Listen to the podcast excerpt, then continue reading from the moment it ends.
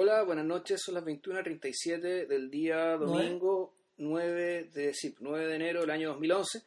Primer podcast de, de este año. Sí. Es número 67, siguiendo el orden correlativo de, de lo que llevamos hecho. Y bueno, esto tiene algo de contemporáneo o de, o de temporalidad, digamos, de oportunismo. Sí, en Eh, parte sí. Porque, bueno, hace poco eh, uno de nosotros, Cristian, hizo una- un ciclo de charlas sobre Jean-Luc Godard, acompañado por una retrospectiva bien potente del- de, de este realizador. Eh, si bien las películas son muchas y estaban lejos de estar todas, pero sí era bien representativo, había películas de distintas épocas y, y una de ellas, y tal vez, no sé si la más importante, pero sí tal vez la que tenía, una de las que tuvo más bombo fue, bueno, la última, la que eh, terminó a mediados de- de- del año pasado, de 2010, Claro. y se daba aquí en Chile por primera vez en una sala de cine. Film socialismo. Eh, a ver. Es raro enfrentarse al film socialismo porque, porque si tú me preguntas, si tú me preguntas, yo, yo diría que no es exactamente una película. Eh, en el sentido de que los trabajos audiovisuales de Godard, desde un tiempo a esta parte, eh, son películas en la medida de que se proyectan en una sala, por ejemplo, o se o uno los puede ver en la televisión, cargados en un DVD o en un archivo digital, cada vez más, de hecho. Pero pero mi sensación es que de alguna manera Godard desde un tiempo a esta parte ha empezado a trabajar en lo que él mismo podría llamar algo así como post-cine. Eh, ¿A qué me refiero? En algún momento de los años, en algún momento de fines de los años 60 y principios de los 70, Godard comprendió que la manera de trabajar que él tenía, que era que correspondía a la estructura mm, eh, a la estructura capitalista de la explotación de las películas o de la forma en que se habían ido explotando eh, en las primeras siete décadas de- de- la historia del cine con productor, actores, guionistas, técnicos, eh, una estructura, una estructura comercial que sustentaba esta exhibición, etcétera, era un era una parcela de su trabajo que en realidad a él no le interesaba. Entonces, eh, durante muchos años, y ahora uno puede mirar con distancia eso, pero durante muchos años se pensó que mm, Godard sinceramente había perdido la chaveta, eh, que había cerrado su compañía y había, los había despedido a todos a mediados, a finales del 67 y enfrentó el 68 literalmente en pelota, eh, a lo que viniera y empezó a hacer películas de carácter casi amateur, repletas de ideas o de recortes o de fotos, repletas de una banda sonora que que llamaba a una revolución que no, que no llegaba nunca.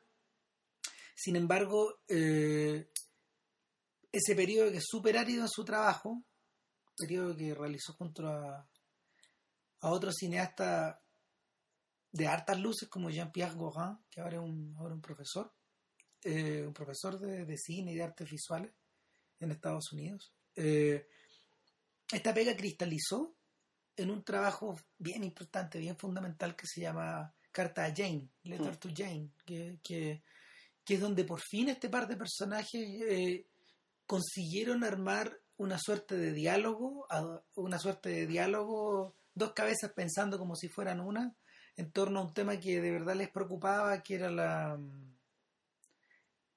la forma en que un actor eh, del concierto público, es decir, una estrella de Hollywood, se presentaba ideológicamente frente a una frente al resto de las personas, frente a quienes lo observan. Y nada, se trata de un ensayo de 50 minutos que fue muy poco visto en su época.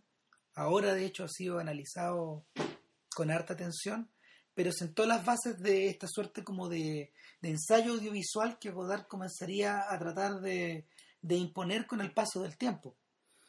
Sí, bueno, a ver, en, en rigor, yo recuerdo un- una película anterior a esa, digamos que tenía la misma característica, las dos cabezas pensantes, bueno, está el documental de Jean Hus y el, el Oh, claro. Morin, eh, Crónica de un verano, Del año 60. del año 60, que, que ya eso se trata, eso, eso se trata de otra cosa. Eh, pero, un, pero sí, digamos, lo, lo que la intención de la, la intención de, de, Godard, me parece a mí, a diferencia de la de Rouge y, y Morin, tiene que ver ya un poco como con la disolución de cierta figura. A diferencia de la obra que era genuinamente una, genuinamente una colaboración entre un filósofo y un cineasta, digamos que puta, aprovechaban un verano para que la gente hablara de la actualidad y a partir de, ese diálogo de la actualidad empezaron a salir las heridas más profundas de la sociedad europea de aquel entonces. El racismo, el holocausto, digamos, cosas por el estilo. En ese sentido, era una colaboración que no, apuntaba al corazón del mismo cine. En el caso de, en el caso de Godard, y, y eso es lo que también podría diferenciar las obras de Godard respecto de otros realizadores que aparentemente se parecen. El, el objetivo de hace tiempo ya que está apuntando en realidad hacia, bueno, ¿qué es esto? O sea, ¿qué es este arte? ¿Qué es este arte eh, tan importante, tan manoseado, tan valorado, tan aplaudido, tan despreciado, tan escupido, tan bastardeado? ¿Qué es este arte que me importa tanto? ¿Qué, qué exactamente? ¿Qué eh, ¿Qué este arte que me importa tanto, que tiene tantas posibilidades, que eh, del cual de que se puede nutrir desde tantos recursos y y que sin embargo, y eso, eso es lo notable, se mantiene más o menos igual.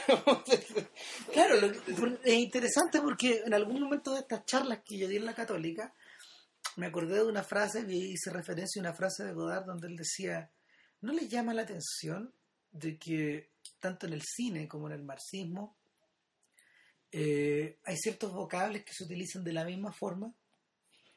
Hmm. Hay un productor en,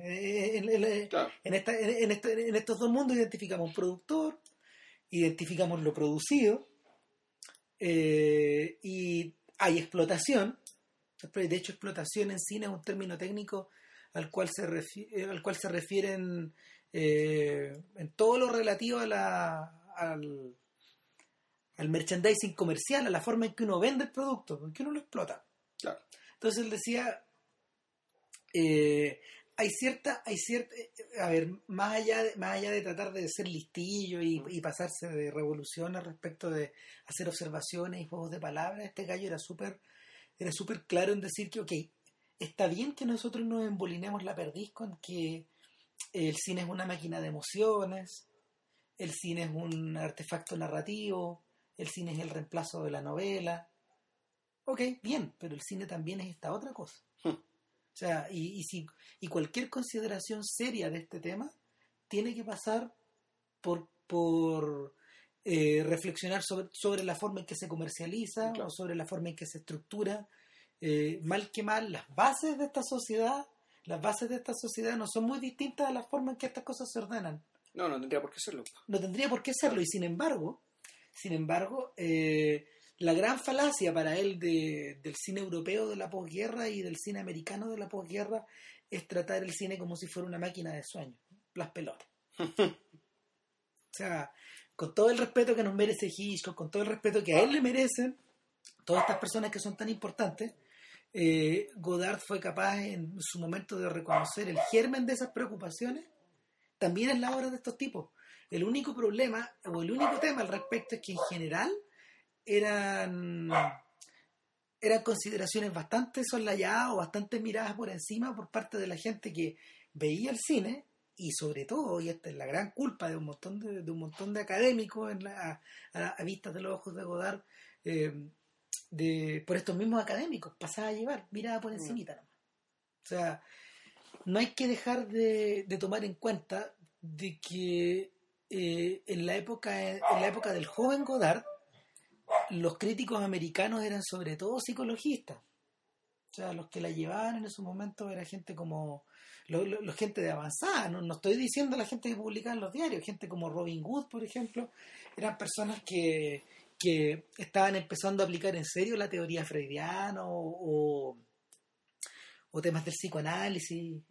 Entonces, o sea, ¿no? Y, lo estaban haciendo bien. Si, si probablemente era el momento era el momento de hablar de esos temas y es por eso por ejemplo que la relevancia cultural de Fellini o de Antonioni o de Bergman eh, pesó a fines de los 90 de la manera en que pesó por, por esas mismas lecturas que se hicieron sin embargo 10 años después la tortilla estaba dada vuelta porque la, los mismos intelectuales europeos de, ese momento y, que para, entonces ya eran todos contemporáneos de Godard, es decir, gente de la misma edad, estaban pensando en otras cosas. El, tipo Serge Danet eh, fue, fue uno de los pocos que volvió sobre la, ontología de la imagen, pero la atacó desde un punto de vista social.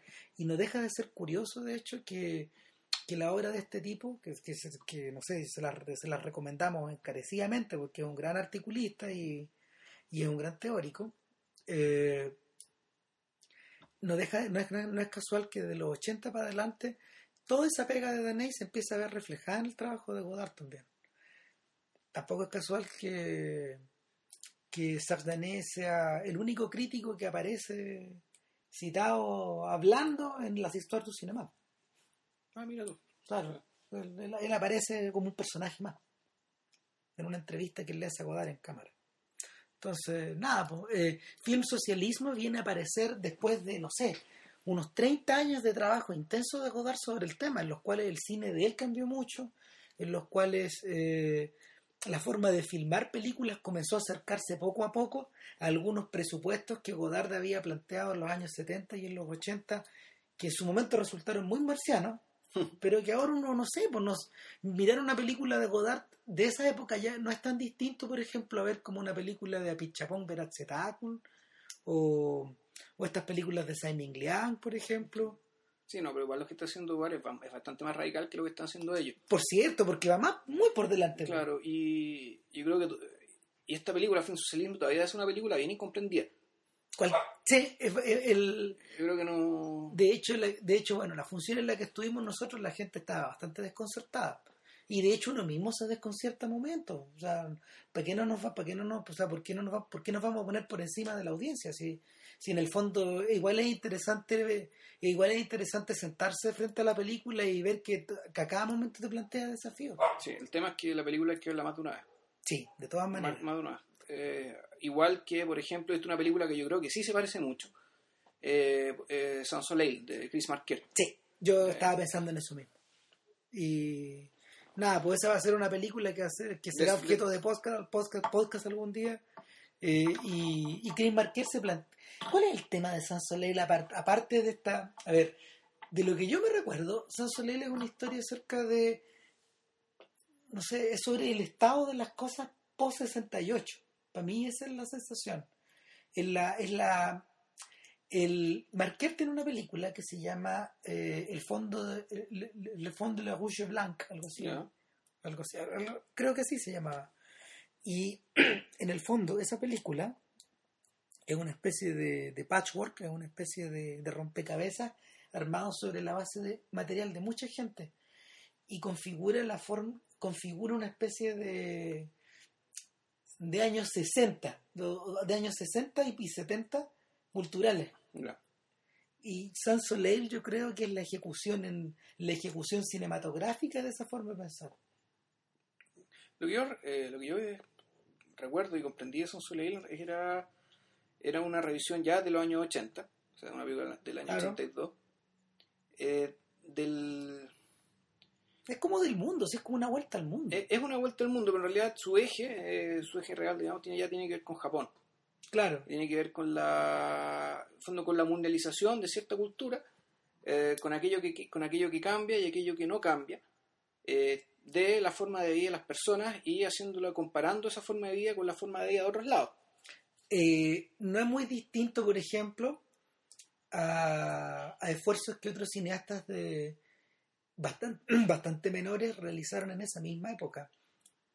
Con harta más torpeza, ponte tú, Wim Wenders lo hizo en Tokyo Gas, porque no era su objetivo. O sea, él viaja a, a, grabar esta gente que trabaja con Yasuri, que trabajó con Yasujiro Ozu, pero se encontró con este Japón de San Soleil. También cayó como medio nubilado y, y, algo de eso se ve, algo de eso también, por ejemplo, se ve de una forma súper torpe en Babel. Claro.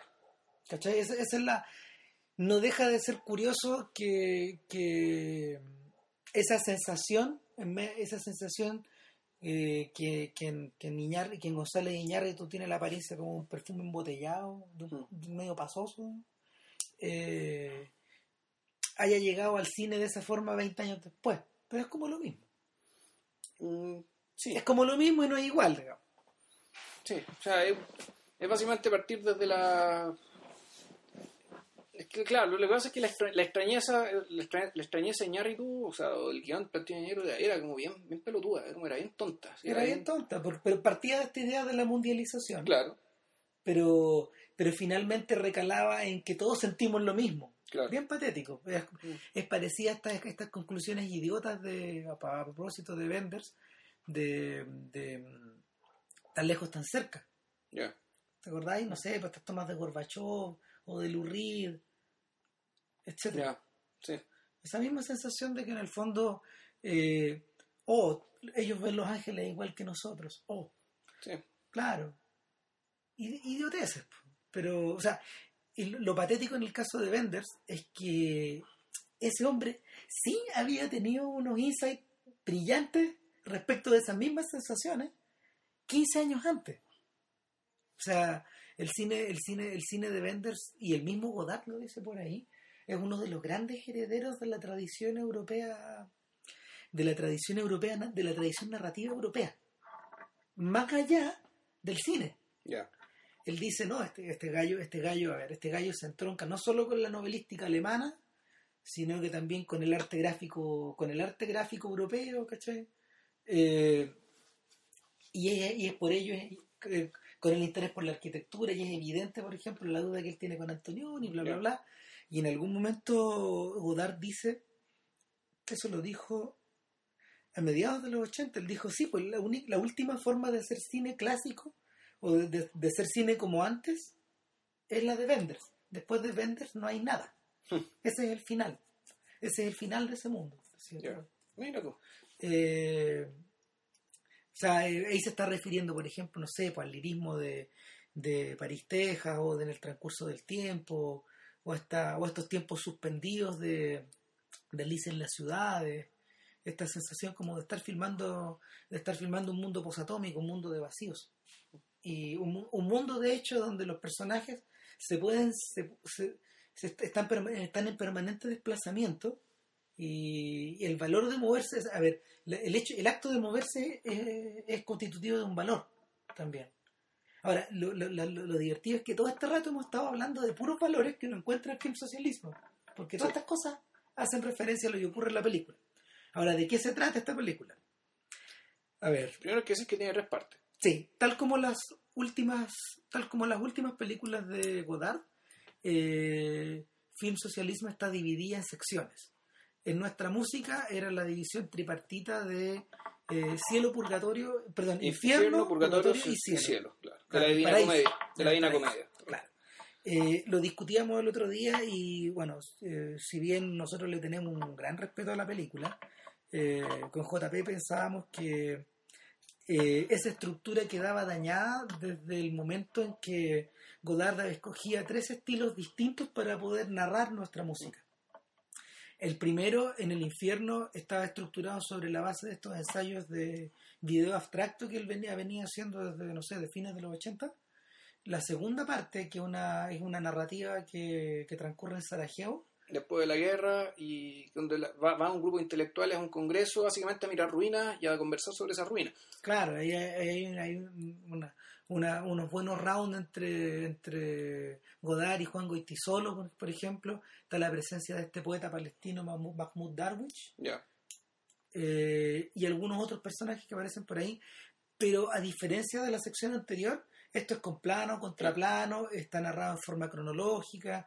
Obviamente está narrado con todo lo, con toda la mm, esta puesta en escena bien densa que Godard ha venido desarrollando desde la época en que volvió a hacer cine tradicional en, en los 80, pero pero pero es como de lo más normal que le, le hemos visto Sí. al sujeto. Y la última sección, El Paraíso, era estaba, estaba muy en contacto, por ejemplo, con películas como Weekend, Sí. eh, en, en- en- el sentido de que se trata de eh, una suerte de alegoría. Es es una, es una mirada alegórica sobre las cosas. Claro. Ahora, eh, todo muy bien, pero en las tres partes como que costaba pegarlas. Claro, o sea, tal vez asumida, digamos, que, que, el- que, esa, que esa división tripartita tan importante, tan consagrada, digamos, desde la Divina Comedia, iba a- hacer todo el trabajo por sí misma. Claro. Digamos que, que eh, esos son los tres nombres iban a pegar esto. Iban a lograr el, el- el efecto de pegar, de, de pegar las cosas. Claro, Godard había hecho algo similar un tres años antes cuando él estrenó El elogio del amor, El elogio del amor. En realidad, la, e- la éloga del amor. El elogio del amor, ¿o no? No, es creo que es Eloge de la mujer. El elogio del amor. Y eh, ahí Godard, ahí las dos partes se le pegaban muy bien porque era toda una sección invernal que transcurría en París en blanco y negro. Ya. era brillante. Y luego nos sorprendía porque por primera vez filmaba en digital en su vida y contaba en colores, en colores ultra saturados, un episodio que cronológicamente era anterior Ya. y que cambiaba el significado de todo lo que habíamos visto. Y- pero lo que ocurre en Film Socialismo, en realidad, es que esta sección en tres partes, eh, Primero no están no tienen un nombre. no, No, no están No. divididas por un nombre, por tanto no hay. no, No. Tiene solo, tiene, están en solución de completa continuidad. Y, y la, la otra, la otra impresión que queda en el fondo es que eh, durante todo el rato podríamos decir que se trata de una alegoría, pero sin embargo no lo es, porque lo que está haciendo Godard al principio es casi filmar un documental Sí. eh, con, con rasgos ficcionados, luego, eh, luego elabora, elabora una alegoría sobre la base de cosas que son que de las cuales las documentales suelen ocuparse. Sí. O sea, la segunda parte está medio fría entre el documental y el reality show. Claro. Y la última parte, eh, la última parte yo diría que última- resiste cualquier análisis, no, no, no sabría decirte qué se trata. Sí, yo sé, yo sé lo que es. La última parte, creo yo, digamos, es la, es la lectura de toda la primera parte con la mi- vista, vista, con la mirada la segunda. vista ya con la, eh, con la mirada limpia a partir de lo que te mostraron en la segunda parte. A ver, eh, toda la primera sección de Film Socialismo es una, es una travesía a través del Mediterráneo eh, de, de un crucero. Son varios personajes que van arriba de un crucero. Eh, Ojo, el crucero real, el crucero real y todo el público que está dentro, todo- todos los pasajeros Son reales. Son o reales. sea, la gente bailando en la discoteca del crucero real, la gente en la tragamoneda del crucero real, Claro. la gente bañándose en la piscina real. la gente que come, la gente que anda media pilucha, eh, la gente que la gente que, que circula por detrás de la cámara eh, es completamente real y bueno, la película está hecha un poco en consonancia con eso. ¿A qué me refiero? Que la película no tiene un puro camarógrafo, tiene muchos camarógrafos. Lo que hizo Godard fue utilizar a, perso- a personas que a, perso- a- personajes como que trabajaban con él, del equipo, él mismo también, haciendo las cámaras. Entonces, eh, lo que uno tiene es un trabajo, a ver, es un trabajo que es súper cuidado de luces, por ejemplo. Me imagino que esas, por ejemplo, eran, la- eran las tomas más eran las tomas más importantes, pero también, por ejemplo, hay, hay, hay momentos donde la cámara, la cámara capta mal el sonido, está todo, Claro. so- está todo sobresaturado, está, está corrido, el horizonte está chueco, eh, y sin embargo, todas las composiciones hacen sentido, seguramente porque están ordenadas de una forma que le calza. Ahora, eh, ¿cuál es el objetivo que existe por detrás de este viaje? Cuando yo vi, cuando, cuando yo vi la película, mientras veía la película, yo pensaba en dos cosas. Por uno, por un lado, eh, un viejo interés de Godard, que es el tema de, el tema de la circulación de la plata, de la circulación de los valores, de, de cómo se maneja el dinero, de por dónde flota, de, de la manera en que se usa, de los usos que este tiene, de las ventajas que uno puede obtener a través de él, eh, la forma en que se te escapa de las manos, la forma en que te llega a las manos. Eso es por un lado, El dinero es un bien público. que es la primera La- frase la- de la, primera película. frase de la película. Eh, las- y, la, y la segunda parte, eh, yo diría que está muy relacionada, por ejemplo, con no solo con las cosas que le interesaban a Jean Rouge, que es la, es la forma en que, en que la realidad se presta para ficcionarse a sí misma sola, es decir, uno puede construir una historia a partir de cualquier cosa, Claro. sino esta sensación de perpetuo movimiento y circulación que existe en películas como Playtime.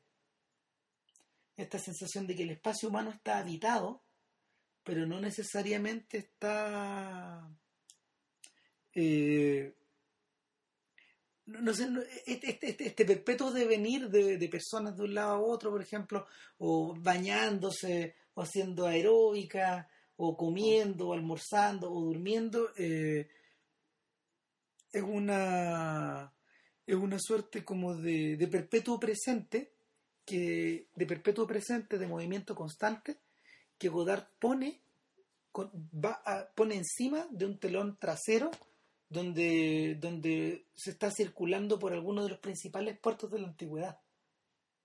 Entonces tenía un contraste súper intenso entre, entre, este presente que no deja nunca de discurrir, tal como ocurre con el agua del océano y con este bote que nunca para.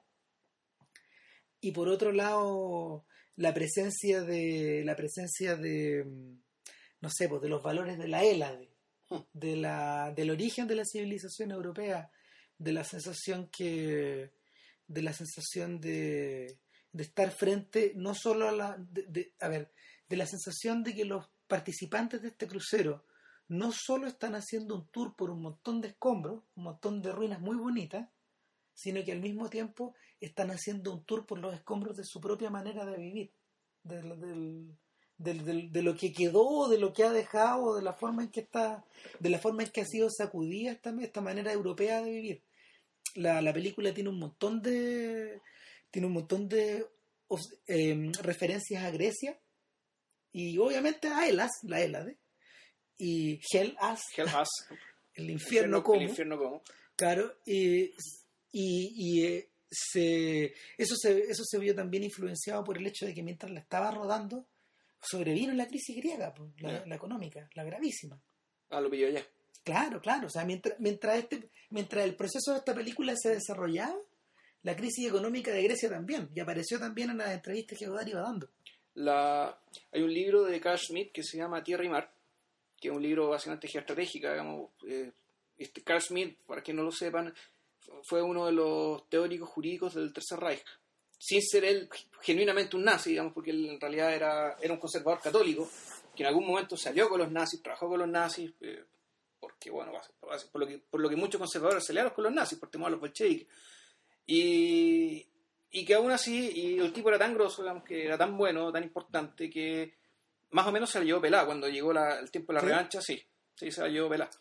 No, no, no le pasó gran cosa. Y, y bueno, y hay gente, hay gente en Chile que piensa, eh, en realidad que, que, que, se ha estudiado, que por ejemplo las ideas de, de Carl Smith, eh, las ideas constitucionales de Carl Smith, fueron aplicadas aquí en Chile por Jaime Guzmán a, la hora de hacer la constitución del 80. O sea, e, ese es Smith, ese tipo, e, e, él esa es la importancia que tiene incluso para nosotros en Chile. Un libro marginal dentro de su obra, que en realidad esto no estaba hablando de la obra de Carl pero hay una obra de Carl en particular donde habla esta tierra y mar, donde se le ocurre la noción de la soberanía o de la potencia eh, del poder como también algo móvil, donde, donde lanzaba la idea de que algún día el imperio británico, por ejemplo, debería cambiar su capital y desplazarla a, desplazarla a la India, que es donde estaba... El centro del mundo. El centro no más que el centro del mundo, ahí estaba la gran cantidad de recursos, de gente, digamos, y que India tenía un tremendo futuro. El centro de su mundo. Claro, por lo tanto, en realidad no tenía mucho sentido que el imperio británico fuera regido, digamos, desde una isla, digamos, perdida en el norte de Europa, sino que debería estar regido desde la India, porque ahí había más gente, ahí pasaban las rutas comerciales, ahí estaba un montón de, bienes, de riquezas, qué sé yo. Pero el punto era que la, la capital del imperio ya no tenía por qué quedarse en un solo lugar, sino que también podía flotar, como un barco, e irse cambiando de un lugar a otro, irse moviendo de un lugar a otro, en la medida que las circunstancias lo fueran requiriendo.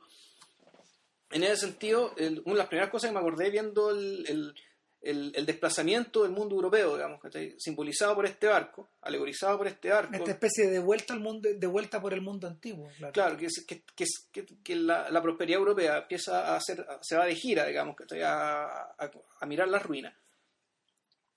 Eh, uno se encuentra con, bueno, una trama, una mini trama que está medio oculta, medio sacar rompecabezas.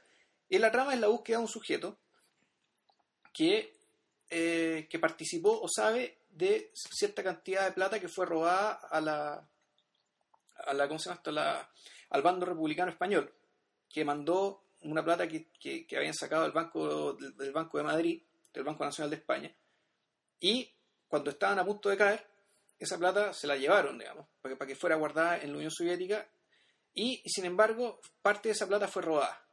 Era oro, era, Era era- oro. eran bienes, eran la- la- lingotes. Eran lingotes, que sí, claro. Desaparecieron, ¿cuánto? ¿Dos tercios? un tercio, un tercio desapareció en Odessa y otro, y otro, y otro tercio se lo, se, lo, se lo embuchó el partido, el Partido Comunista Soviético. Ujú. Entonces, el, esa es un poco la, entre comillas, trama que tiene esta, esta cosa. Digamos, gente que está supuestamente hablando con un sujeto que participó en esto. Y que, claro, la trama eh, eh, no, no deja de ser también. No es casual, digamos, que Godard ha elegido esta trama porque es básicamente la trama de, bueno, cuándo se, cuándo se traicionó la revolución. Ese robo es eso, digamos, es una traición a la revolución, para colmo a la causa perdida de la República Española.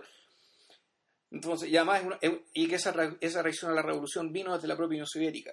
Entonces, bueno, sucede que esa mini trama de gente que está preocupada de problemas políticos de los años 30 digamos, va acompañado con, bueno, el, el mundo, el primer mundo, digamos, yendo de gira por el Mediterráneo, Claro, haciendo las mismas cosas, más o menos las mismas cosas que hacen las ciudades, digamos, o sea, va a discotecas, va al casino, come bien. come bien, de repente verá películas, hace gimnasia.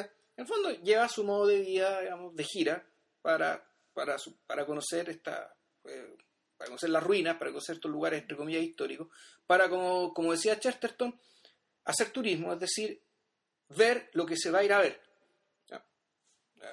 No más que eso. Y el ahí, ahí es donde conectamos con esta idea de la mundialización, porque eh, mientras, te, mientras te contaba lo de esta- estas apariciones de estos personajes ultra reconocibles, ponte tú, de- en, en tan lejos, tan cerca, esta película sí tiene un personaje que es muy reconocible como para cierto mundo cultural, esta cantante Patti Smith que sale con Lenny Kay, que es como su, guitarrista clásico. Y, y nada, pues esta Patti Smith figura también entre los personajes que van que van circulando en esta suerte como de gira. Y, gua- grabada de una manera bien parecida como Wenders grabó a, Lu- como Wenders grabó a Lou Reed en su momento. Y. a- a- no sé, mira, yo no, no, no sé qué objeto tiene. eh, En principio, la idea de tener a la. De tener a Patti Smith ahí tocando y guitarreando, sin, Mm. sin, sin un. metida como dentro de estas tramas que van y vienen, dentro de estos, de, de estas de estos diálogos que, no sé, pues como en todas las últimas películas de Godard, están sacados de libros, no están sacados de, Sí. ¿no? las cosas que los personajes se dicen en la película, de hecho cuando ustedes la vean a lo mejor la encuentran muy rara, eh, tomen en cuenta de que todo lo que se dice, salvo esta mini trama, Claro. todo está sacado de libros, está intertextualizado Exactamente. o vuelto a contextualizar, pero eh, Godard desde hace unos 20 años trabaja sus películas de ficción eh, escenificando tramas, porque lo, que- lo que uno ve, sí, responde como a una trama, pero, pero lo que las personas hablan, lo que sale de las bocas está sacado de otras personas, de poesía, de, de noticias, de libros de ensayos, de novelas. eh, Alguien que una vez hizo algo parecido es Manuel de Oliveira, por ejemplo, con la película La Divina Comedia. Donde, pero ahí, claro, ahí la, su, su, aproximación era mucho más moderna y menos postmoderna que la de Godard, porque eh, se, se declamaban trozos completos que hacían sentido, por tanto ahí era importante que uno más o menos reconociera la procedencia de la cita para que el, pa- para básicamente armar el amasijo de, el, el amasijo de lo que es esa película de una manera más bien consciente.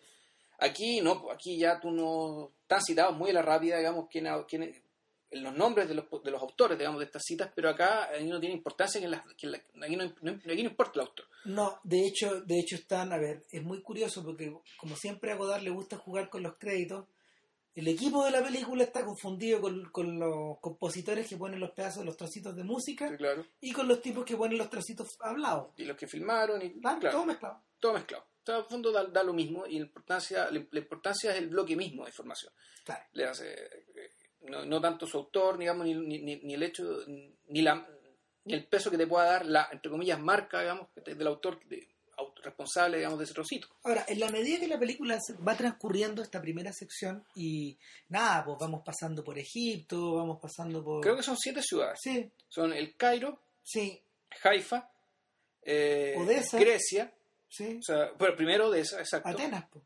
Eh, ¿Pasan por- ¿Es no. Atenas o es Rodas por la ciudad que pasan? Porque, no, porque hablan de Grecia, no, no te dicen qué puerto en Pasan particular. por es. Italia también. Pasan por Nápoles Sí, y terminan en Barcelona. sí. Ahí termina, ahí termina el crucero al final de la historia, al final de la película. Y terminan. Eh, sin embargo, a la medida que se va desarrollando este viaje y uno va empezando a, a reconocer distintos tipos humanos que salen, por ejemplo, la cantante, Mm. o hay una, mm, Hay una adolescente llamada Lisa. claro, hay una adolescente que está que circula como con un hermano, con Sí, un primo, un hermano chico. chico. Y, uno, y unos parientes que son abuelos o tíos probablemente. Claro. Pero no, no parecen ser los padres.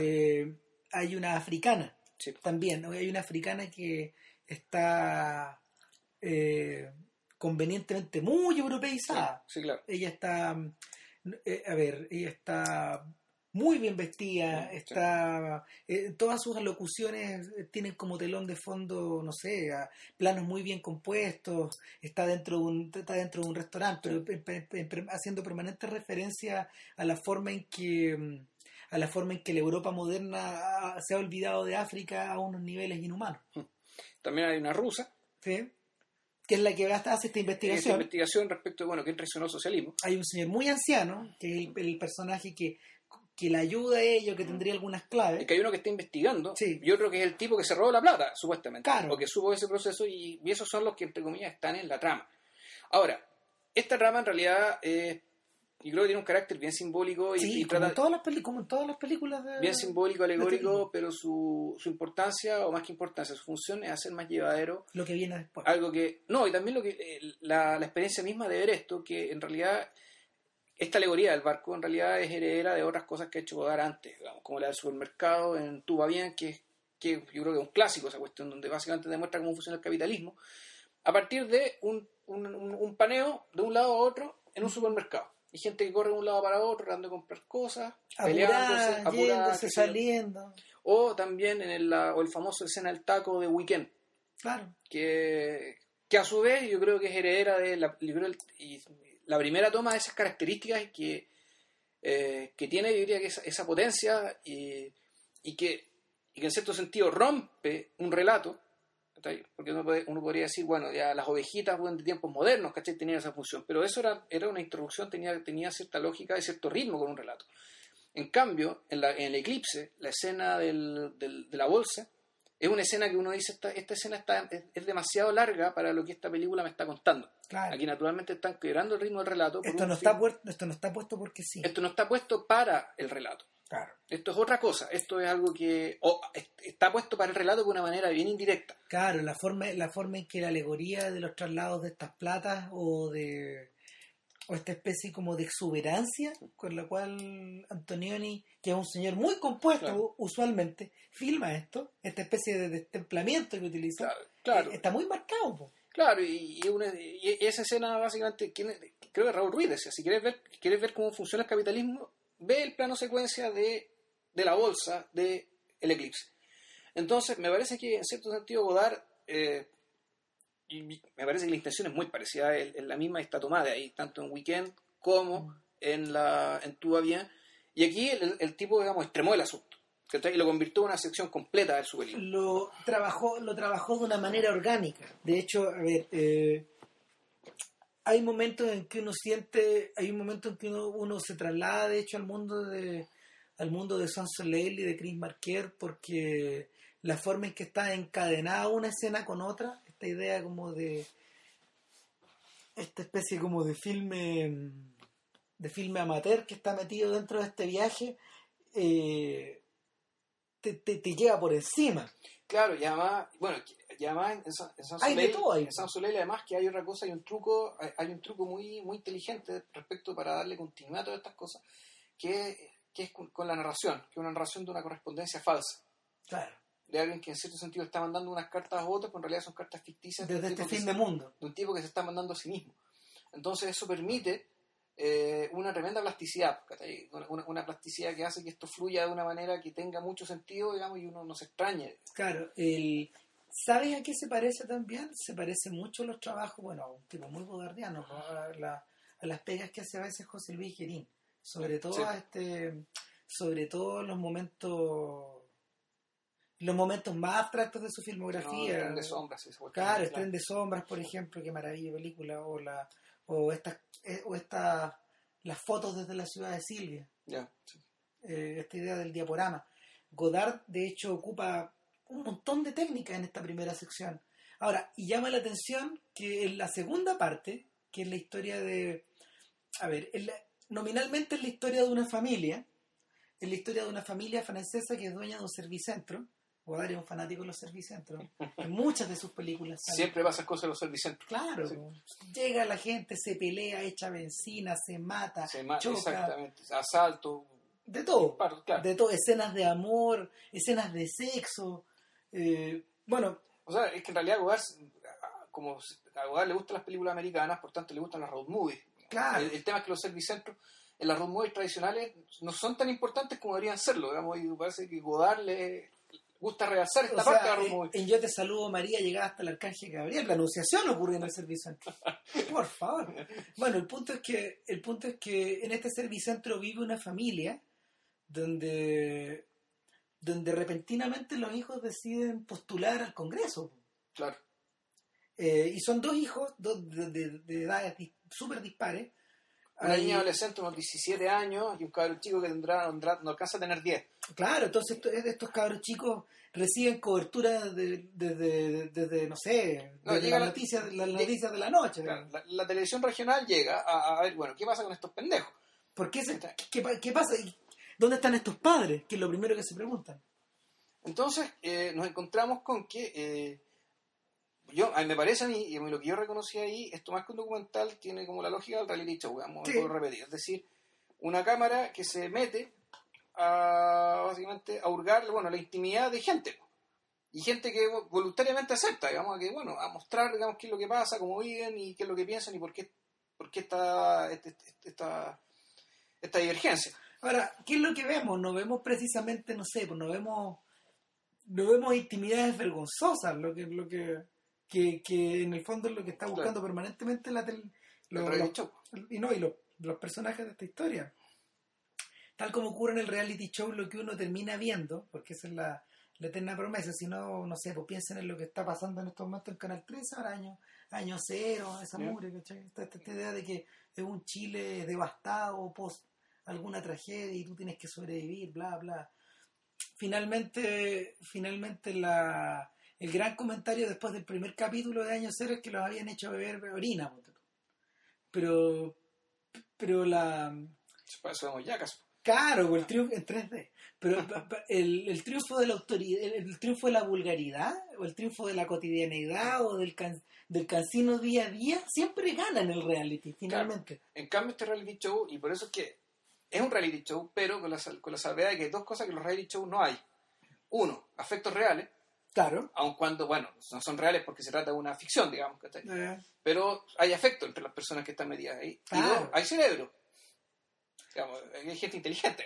el- no, deja de, no deja de ser súper curioso que, que el, en un cineasta que en un cineasta que por muchos años ha, ha predicado eh, no diría que la destrucción de la familia sino que la sino que la manera en que la familia la, manera en que una y otra vez la familia demuestra ser una institución profundamente en crisis y caduca o profundamente cuestionada eh, a lo largo de toda su filmografía siempre ha sido así. O sea, el, el, uno en realidad, claro, uno reconoce, uno reconoce, uno reconoce la, la presencia de, gest- de gestos más, más antiguos de Godard en esta, en, esta, en esta sección, digamos. en cada momento claro Como por ejemplo esto de la, este de la cabra chica que se está viendo tele, le están haciendo el desayuno. ¿cómo se? Es un corto, un video claro fue para rever Fue para ver, que que una, que una canción. una mal- Claro, uno por ejemplo, la manera, la manera, Godard siempre, a ver, al revés de lo que ocurre con Truffaut, y esto creo que lo habíamos comentado a propósito de otra, de otra cosa antes, al revés de, de lo que ocurre con Truffaut, que en general se hace como una especie de, se hace un gran aspaviento de la forma en que Truffaut filmaba a los niños, tú. Oh, sí, lo filma de una manera tan cariñosa, tan amorosa, tan... Los niños de Godard, a ver, los niños de Godard siempre han estado filmados con atención. No diré que los filma como adultos, porque no es verdad. Pero sí, lo, sí, observ- sí este sujeto se ha, se ha dedicado con particular interés a observar las conductas tanto de los adultos como de los jóvenes como de los infantes. Y, lo, y, el, y, lo, y los cabros chicos de las películas de Godard reaccionan, no diré que como un cabro chico, pero, pero reaccionan de una manera muy idiosincrática, muy, muy encima de tu cara, muy in your face, muy a veces bien insultante, otras veces bien otras veces bien violenta. De hecho, el, hermano chico de la, de la adolescente, de esta niña, eh, yo creo que el personaje que aporta, que aporta como mayor, no sé si mayor liviandad, pero no es el comic relief. No. No, pero, pero sí, sí aporta como una suerte de vivacidad o de frescura que el resto de la película no tiene. o sea, no, que el resto de la película no busca necesariamente. Entonces, el... Lo que pasa es que, bueno, en primer lugar, la... generalmente desde el punto de vista conservador, cuando tú analizas la familia, si la familia está en crisis, en realidad lo que estás diciendo es que la familia es... No es que se está acabando la familia. No, no. Lo que es incapaz de hacer la familia es, eh, es básicamente hacer la, generar la reproducción cultural. Dado que la familia, la medida que existe, ya está ya es el lugar de la reproducción biológica. Exacto. Es decir, nos estamos asegurando una próxima generación de seres humanos obreros explotados, digamos, lo que digan, o, ciudadanos, dependiendo del discurso de turno. El, punto es que, eh, junto con la reproducción física, tiene que existir una reproducción cultural, es decir, la capacidad de que la familia transfiera a la generación siguiente los logros culturales y, de civilización que se han obtenido hasta ahora. Y ese es el punto donde esta segunda sección se conecta con la primera. Y ahí uno entiende el porqué del traslado y del viaje y del crucero.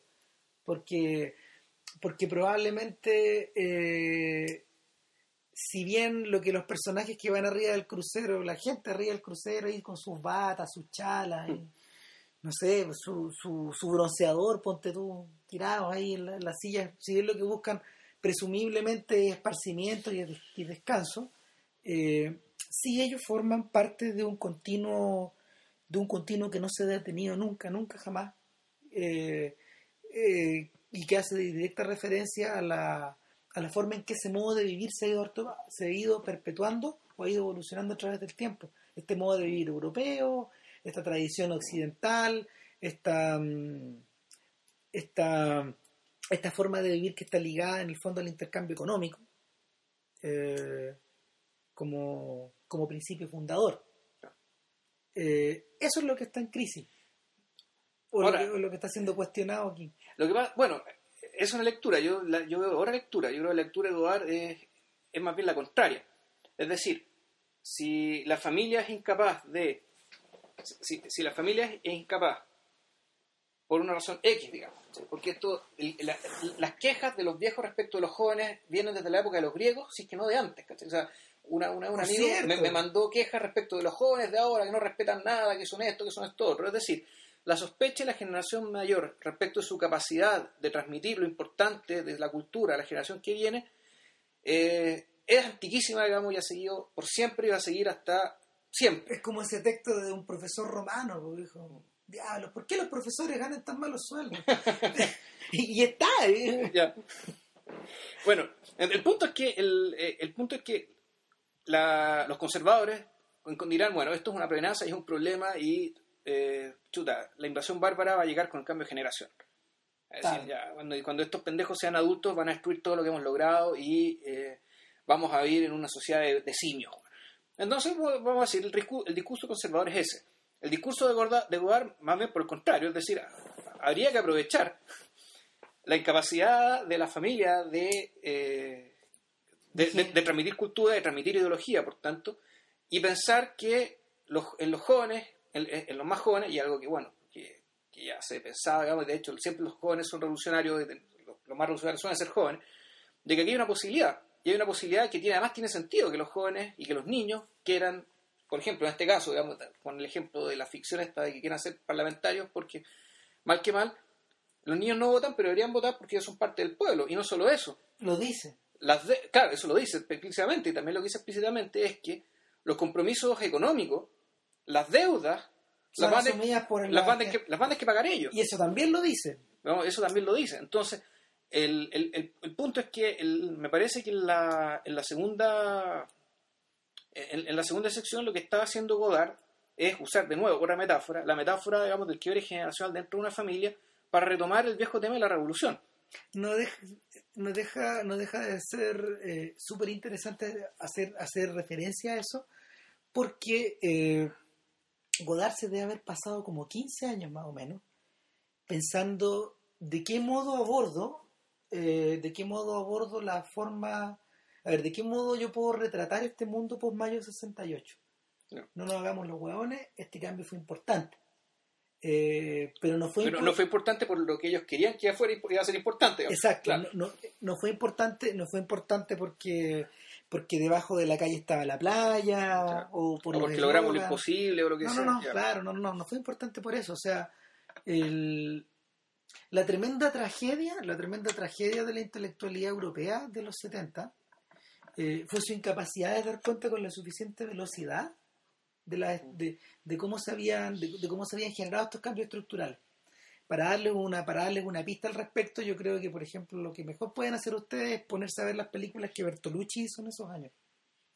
Yo creo que ya llegará el momento de discutirla en este podcast, pero, pero hace poco vi Novecento y Novecento me funciona mucho más en la medida de que lo observo como un filme post-68 Ya. que pensando en ella en términos de la historia del marxismo italiano, por Claro. ejemplo, de la apogea- de la, de la primera de la, de la primera De la de primera mitad del siglo XX.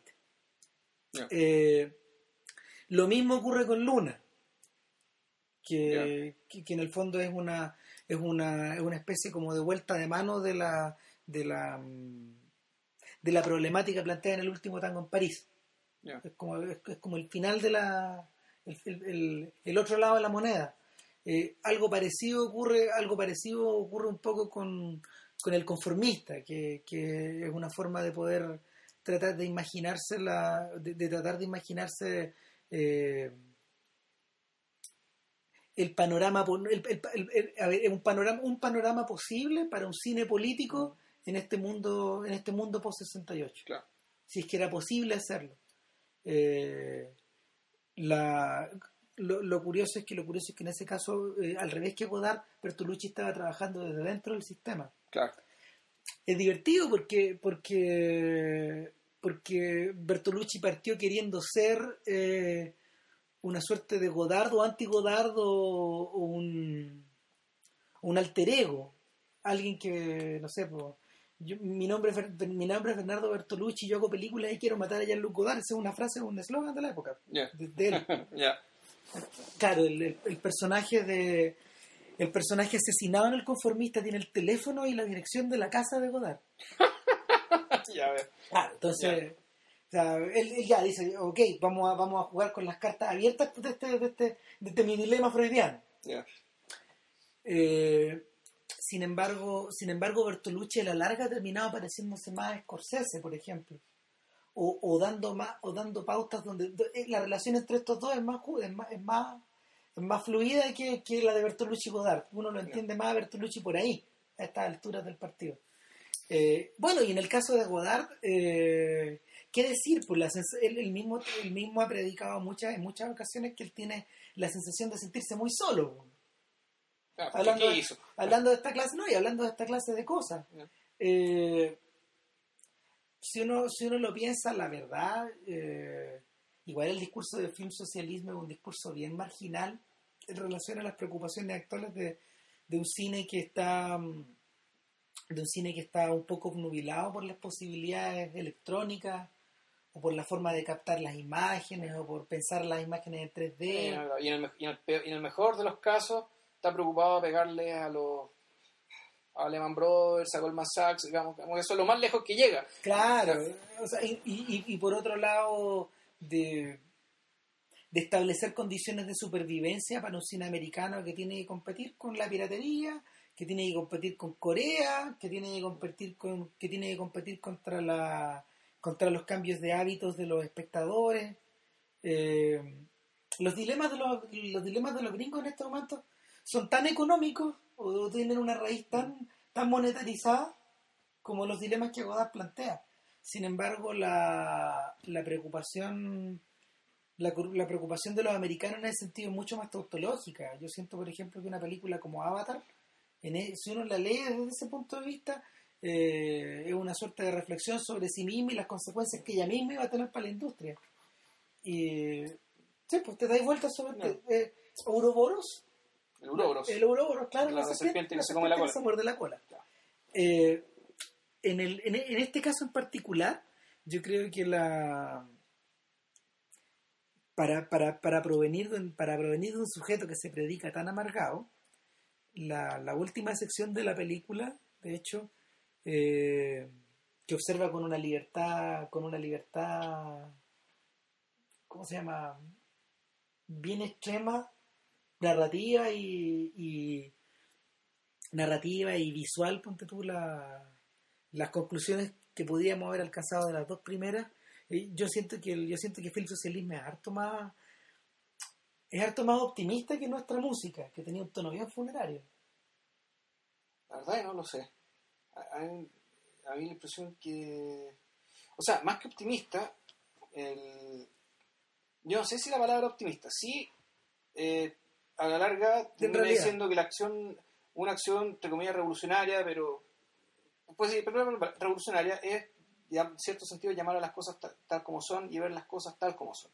Entonces, la tercera parte de Fin Socialismo es, es, el, es, la primer- es toda la primera parte, pero...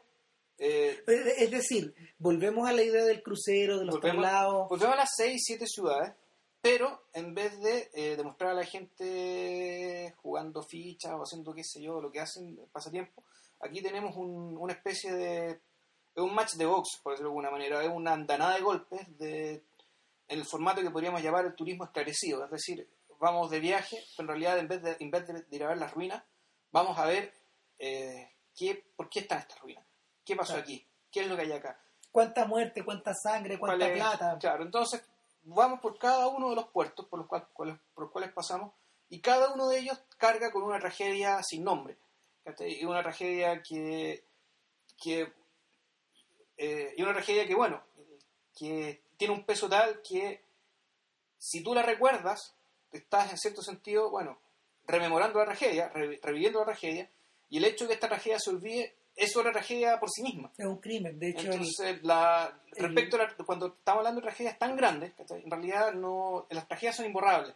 el momento, el, desde el punto de vista cinéfilo, por ejemplo, el momento, uno de los momentos más intensos es cuando vuelven a, esta- estas personas del crucero vuelven a pasar por las escaleras, pa- pasan, pasan por las escaleras de Odessa. de Odessa. Entonces la, la, la referencia es obvia a la, al acorazado Potemkin. Claro, en Odessa, bueno, y en Odessa también se produjo, se produjo el robo, digamos, de la plata. De la plata, claro. Entonces, bueno, ahí, la, la gran traición al socialismo. Claro, y, y- y lo que uno ve ahí, lo que uno ve en Odessa son imágenes bastante vulgares de gente cotillando en las escaleras. pues. Claro, hay gente que baja el barco con una banda que los recibe con la bandera ucraniana. Claro, gente que anda caminando con pavo, cansado, con Claro. ganas de comer algo. Claro. Pero al mismo tiempo hay un guía turístico o alguien explicando a unos cabros chicos, bueno, ¿qué pasó aquí? ¿Qué pasó aquí? Entonces, bueno, eh, esto es la, esto de la tragedia imborrable, digamos, que ya sea que se re- sea recuerde o ya sea que se lo olvide. y la primera vez que entendí esto fue gracias precisamente a una película, Ararat, Claro, ¿verdad? que es la película sobre la masacre armenia, el, ge- el ge- el genocidio armenio. Y, y, y bueno, y lo otro también es bien interesante, que O piensa tú en la batalla de Chile, por ejemplo. Yo creo que yo creo que el gran poder de las imágenes de, de Guzmán y de Miller, de especialmente de toda la de todas las imágenes de balacera y todas esas cosas es que en el fondo se predican sobre sobre un terreno que uno conoce y que uno sabe cómo es y uno pasa por ahí. Yo cuando era chico me llevaban por el centro y me decían, mira los hoyos de bala. Ya. Ahí estaban, po. si no, yo cuando chico, a mí me mostraban cuando estaba la moneda hecha bolsa, pues, Claro, y si, si tú miráis, si tú miráis en los edificios del centro de Santiago por determinada altura, ponte tú más allá de determinada altura, están los hoyos todavía porque nadie los, nadie los nadie estucó. estuvo, nadie estuvo ahí. Entonces, las huellas, las huellas de las tragedias están, las huellas de las tragedias perviven también, pero perviven en la medida que, se que existe esa memoria. Claro, pero es que esa memoria también... El cine, po. Si para eso, claro, es- para eso eso- está. para eso está, para esa es una de las funciones. Y, pero, pero al mismo tiempo es, es la memoria de es la memoria de, de que se recuerda, pero también la memoria un poco el olvido del blanqueamiento de. Por ejemplo, cuando pasan por Nápoles, la gran tragedia asociada con Nápoles, que uno puede decir, ¿cuál es la tragedia que hay en Nápoles? digamos? Bueno, Eh, la tragedia que hay en Nápoles es cuando se produce el desembarco estadounidense. Cuando se produce el desembarco estadounidense, en la... porque parece que para Godard Sicilia no es Europa, cuando, cuando, llegan los, cuando llegan los norteamericanos a Nápoles, es decir, llegan a suelo continental europeo, eso para Godard marca eh, el inicio de la invasión cultural. y al mismo eh, tiempo él hace referencia a la peste. Claro, llega la peste y llega con ello, llega la libertad, pero al precio de la prostitución. ¿sí? Llega, el, llega, un conquistador, llega un, un libertador Uno, que te, que te hace sentir como si tú fueras un vencido. uno recuerda a Paisá Exactamente. De. Rossellini. Que es una película que en realidad está un poco pensada para glorificar, entre comillas, el encuentro de, estos de, estos dos pueblos. pero, Pero, pero no, pero en la medida que la volví a ver, mira, cuando la volváis a ver te vas a dar cuenta de que te vas a dar cuenta de que es harto más agridulce. lo que pasa es que hay un capítulo en particular, que es el de las prostitutas, que sí, tú decís, aquí hay, aquí hay un poco más de doble lectura. Claro, pero el, pero la, el, esta historia, esta historia de los cabros chicos que le roban los zapatos al policía militar, al negro, eh, es, es salvaje. ¿Sabes? Esto no me acordaba yo. Es salvaje. O sea, el- el- es la primera de la historia ¿Pero de qué es el- No, eso no es, no, esa es precisamente la segunda, la de las, la de las prostitutas. El, pero bueno, finalmente, finalmente la, la sensación que la sensación que la sensación que a mí me dejaba paisá de, esta idea de, esta idea de de la implantación de la semilla del combate en las cabezas de las personas y en las almas de las personas en último término eh, era era como una especie de cuchillo que se iba hundiendo. O sea en la última sección donde en esta especie como de batalla la japonesa en los manglares Sí, los, los- los pantanos, claro. Claro, el, el infierno era compartido tanto por los yanquis como por los italianos, como por los partisanos. Y era, era un infierno sin, solu- sin, sin final. Pese a que eh, en, los- en la, en la historia rela- en la- respecto a la historia relatada, la liberación se producía solo unas semanas después. Claro. Pero el- este infierno que nos relataban no tenía, no tenía final, no tenía, era una agonía que no se acababa. Bueno, no sé si viste Rampa 22, pero Rampa 22 es una película estadounidense de, Mike Nichols de los años 70, que es una película yo creo que más subversivas, puntúas, con una libertad que ahora uno dice, ya, Tres Reyes, pero Tres Reyes en realidad es propaganda gringa comparado vamos, con, lo que, con lo que era Rampa 22. ¿Por qué les hablo de Trampa 22? Trampa 22 es una película que muestra que la, llega a Estados Unidos, lo- llega lo- el ejército gringo, el ejército estadounidense a Italia, desde Italia tiene, una base de aviadores, hay un aviador que quiere arrancarse y no ser más aviador, pero existe una Trampa 22 que es una especie de artilugio lógico, digamos, que le impide salirse del servicio. Entonces, claro, tiene un poco de trama kafkiana, pero al mismo tiempo uno de los soldados norteamericanos se da cuenta de que hay un tremendo potencial de negocio, digamos, en esta guerra, entonces, que es el personaje John Boyd, que desde, desde ahí arma una especie de imperio económico, digamos, tan potente que intercambia bombardeos con los alemanes. Es decir, con los alemanes no le pueden comprar ciertas cosas y ya, güey, que bombardeos la base. Entonces, el bombardeo y la muerte de sus propios soldados eran parte del intercambio. Ahora, esto transcurre precisamente en Italia, digamos, donde la, la implantación y la llegada y la y la prepotencia con que llegaron con- con que llegó el ejército gringo donde desde ahí eh, básicamente Cambió la, cambió sociedad italiana para siempre. no, italiana y europea, la verdad, Sí. Si eso fue el inicio de lo que después llegó el plan Marshall, que fue un poco lo mismo, digamos, fue lo mismo, pero ya aplicado digamos, a todo el continente. No hay, que, no hay que olvidar que los cineastas de la Nouvelle Vague vivieron las consecuencias de eso en carne propia. Sí. Para bien y para mal, porque ellos la pasaban muy bien viendo una cantidad increíble de películas gringas que no habían llegado. Claro, Eh, pero, pero, pero la vuelta de mano, la vuelta de mano se produce en los 60, cuando en el fondo estos tipos tuercen la mirada, sobre todo en Godard en, en- en masculino, femenino y, y diablos, por los hijos de la Coca-Cola sí, claro. eran los hijos de Marx. Al mismo tiempo, no sé, yo me acordaba de que en las películas de Fassbinder, por ejemplo, que lo importante que son la- las canciones norteamericanas de los años 50. Sí, Eh, lo importante de las canciones, no sé, pues de, de Holly o de Dean Martin, ¿cachai? O, o- o cantantes, un montón de cantantes por el estilo. bueno, Donde piensa- decía, donde decía, claro, esto tiene que ver con la ética, con cierta ética media, media romanticona, ¿cachai? Pero al mismo tiempo también puede ser la música de la derrota. O sea, es la música, es la música es la- de la derrota del nacionalismo alemán, por tanto, digamos, y en cierto Sí. sentido de la cultura alemana. Bueno, eh, Wim Wenders, pues. o sea, de hecho, la, Hiper norteamericanizado, el fanático de los westerns, con sombrero, completamente, o sea, los tipos que se han puesto a estudiarla, a estudiarlo en serio, eh, encuentran una conexión, eh, hay una conexión familiar ahí pero también una conexión, una conexión de invasión cultural. Decía, yo por, por, por, por reacción personal a, a todo este mundo, a todo este mundo de parientes y de nazis y de cosas que nos rodean, yo opté por alejarme un poco y, y, y me alejé lo más que pude. Pasé a otro continente. Claro. Cruzó el charco. Claro. Y cruzó el otro charco para Japón también. Claro. Entonces, el... y se mundializó. Eh, lo que nos lleva de, vuelta al final ahora, al cierre de, de Film Socialismo. Fíjate que ha sido muy comentada el final de la película. Porque Godard, que era un fanático de colocar la palabra fin siempre en su historia, esta vez coloca una palabra que dice no comment, Sin comentarios. sin comentar. Claro, porque termina la película en, en Barcelona, Sí. donde también habla de la tragedia, habla de una tragedia propia de Barcelona. Eh, y, y después empiezan, las, empiezan a aparecer proclamas. Sí. Vamos, un par de proclamas. Eh, hay una hay una imagen de la hay una imagen hay una imagen bien particular de una cruz que se forma en el cielo con dos aviones que pasan y diablos por la cruz está sobre la Sagrada Familia Claro, pero la no no es una cosa que, que hayan dibujado son aviones pues y esa es una referencia a pasión claro, donde había un avión. Y claro, es una cruz, pero una cruz, es la cruz del cementerio. Eh. Le está poniendo la cruz, le está poniendo la cruz a algo. Ese sin comentarios es ironía. Eh, eh, ¿Qué es? al final de la al- una, en una nueva referencia a pasión de hecho y a y a Miguel Ángel en último término hay unas manos que se tocan también al final ¿O no? Ya, sí. ¿sí? Estamos en una plaza.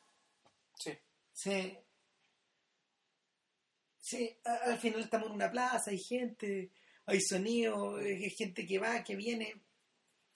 Me quedo con la sensación, me quedo con la sensación de, de que Film Socialismo está predicada ya no desde el mirando desde, desde el más allá, como parecía que estaba Notre Music, ni desde el pasado, ponte tú, como parecía que estaba Love de l'amour, sino que está predicada desde el presente. Sí. Desde el presente, desde el, desde el play de la cámara, desde, desde el sonido mal puesto, desde la desde, los- desde, desde el rumor electrónico de todas estas cosas que nos rodean, los beep beeps y todo, los, los LED, todas esas luces, eh, la presencia, la convivencia de la, de la, de la, de la- del HD, del high definition con un, Con- High 8, como con un high 8 que en el fondo es el mismo HD pero con falta de luz, ¿cachai? Ya. Eh, la presencia de una plasticidad, de una plasticidad que en general uno no tiene asociada necesariamente al cine.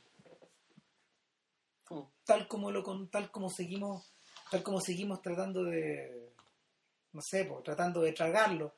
Es bien curioso porque en circunstancias que eh, el arte gráfico, por ejemplo, o la arquitectura, o, o la propia música, nunca paran de cambiar en este siglo. La manera de hacer películas sigue siendo más o menos la misma. Sí. Y eso precisamente es un tema económico. O sea, nosotros, nosotros seguimos convencidos sobre la posibilidad de reflexionar acerca del pasado. O, o, o, claro, y al mismo tiempo también el, hecho de... También hay un tema un poco con la, con la propiedad, Sí, con, la- con el acreditar, con, la necesidad de que se diga, que la gente reconozca esto esto, para- es, para- esto es de... para, para, para, para que sea legítimo pagarle, o para Claro. que sea legítimo que él cobre. Godard se pasa todo eso por el aro, en el fondo, y él, ya, pa- él la parte la base de que, de- de que... Y él como hablante, en realidad su pega como hablante en realidad es escoger ciertos trozos del diálogo mundial, por decirlo de alguna manera, del diálogo cultural en, todas sus en todos sus campos de batalla, Mm. dado, dado que él es el cine, bueno, sus campos de batalla son la literatura, la música, las imágenes, y, y básicamente agarrar ese diálogo, digamos, llevarlo hacia lo que él le interesa. En ese sentido, bueno, como hablante, lo único que está presente son sus áreas de interés, por decirlo de alguna manera, o su y, a veces un poco también un poco su estado de ánimo, o más que su estado de ánimo, su convicción respecto de lo que se puede y lo que no se puede hacer eh, en términos políticos en el presente. Eh, en ese sentido, aunque parezca irónico, Godard, eh, Godard se parece mucho, es increíble, Godard se parece mucho a, yo diría que el, el- el perfecto símil o el perfecto gemelo de Godard estos días ya no es, por ejemplo, un Scorsese, ya no, No. no, no- son estos cineastas como que se que postulan a los Óscares, o, o- o incluso gente como Polanski que todavía tiene confianza en el relato clásico, sino que Godard está mucho más cerca de las personas que se descargan sus películas estos días. Estos, estos sujetos que viven en este mundo post-europeo, post-americano, eh, eh, y que viven rodeados de la- del hartazgo. De, de, de- de- del fondo, tratar de concebir pa- eh, para, para estas personas que para estas personas de esta, de este- esta era digital, eh, o para estas personas de esta hiperabundancia, eh, crearse una especie de, marco mental desde donde observar el mundo probablemente sea tan difícil o sea tan complejo o en la medida de que ellos quieran estirar las manos hacia, hacia ese inmenso abanico o al revés, cerrarlo completo y, y Claro. pasar una o dos, tres cosas. ¿no? Ahora, uno podría decir que precisamente da la complejidad de la navegación y el y, y, y las hiperdisponibilidad de contenido, es que uno podría pensar que el, el episodio del turismo esclarecido, digamos, del Mm. el conocimiento de la gran tragedia, en realidad es una es un ancla. Sí, En el fondo, eh, y, y eso es, y, por, y por eso es que termina con eso. En el fondo, esto es lo que pesa, esto es lo que importa, esta es nuestra guía. claro, es, la misma ancla que él fijaba en las historias du cinema. Es muy parecida esa sensación de que en el fondo ya partamos de la par- partamos para hablar del cine partamos de la base de que de que la gran tragedia del cine es no haber reconocido el holocausto no haber dado cuenta del holocausto cuando pudo hacerlo si partimos así de jodido vemos cómo podemos conversar el resto pero Claro. la cosa es así entonces nada pues, es como para pues, pues, tal vez por eso me extraña ese no comment del final yo creo que como que no es como no, es como- no, no todo está dicho Lo que pasa es que el, el no comment eh, suele ser la respuesta cuando a alguien se le exige que se pronuncie sobre algo. Ah, perfecto. Muy bien. Entonces, entonces, ya, ¿qué tiene que decir sobre esto? Claro. No tengo nada que decir. Lo que es una mentira, porque ya acabas de decir algo, digamos, tal vez no exactamente lo que se espera que digas, digamos, pero, pero algo dijiste. Y, y con esa frase, en realidad, lo que está diciendo es, volvemos al tema, es, el- el- es un poco el, gesto de barra, esto del- de los textos que se borran a sí mismos, un poco el, el decir algo, pero un poco desautorizarte tú, digamos, para que el diálogo siga, digamos, para que no parezca que tú quieres dar por cerrado algo. Bueno, yo creo que vamos cerrando la conversación. La llevamos una hora doce y ya nos estamos. que Esto podría funcionar perfecto como una pista Sí, de comentarios de film Es socialismo. que tenemos que hacer la pausa cognitiva todavía. Hagámoslo. Una vez terminada esta pausa cognitiva, Donde vamos, podemos- vamos a hablar de la, nos queda la segunda mitad del podcast. no, podemos, podemos dar por finalizado nuestro programa contándoles que la próxima semana, Eh, vamos a hablar de alguien que fue citado y de una película que fue citada hoy, profusamente, eh, Alicia en la ciudad de Wim Wenders. un personaje muy importante para nosotros, yo creo. Sobre todo para, Para mí no tanto, fíjate, pero bueno. No, pero, pero espérate a ver la película. Si el, de alguna manera yo siento que Wenders, Es que ese es el punto. En realidad, yo, lo mejor de Wenders yo no creo que no lo he visto. yo, yo creo que Wenders es, es extremadamente importante para para toda esta generación, para toda esta generación post 68. Que estamos con cosas. Igual nosotros somos un poco hijos de eso también. O sea, eh, de, de una manera bien aludida y de una manera bien, bien, indirecta, bien indirecta. Bien digamos, indirecta, claro, pero, pero, pero recuerda que no sé, pues las cenizas de la tragedia también las tenemos nosotros. Sí, claro. Otras tragedias. pero- Otras tragedias eh, y otras cosas que no se tienen que olvidar. Entonces, Dos tragedias que duraron 17 años más o menos. tal cual. Ya. Entonces, eso. Sí. Bueno, Estamos. estamos, eh, que estén muy bien y será para la otra. Chau.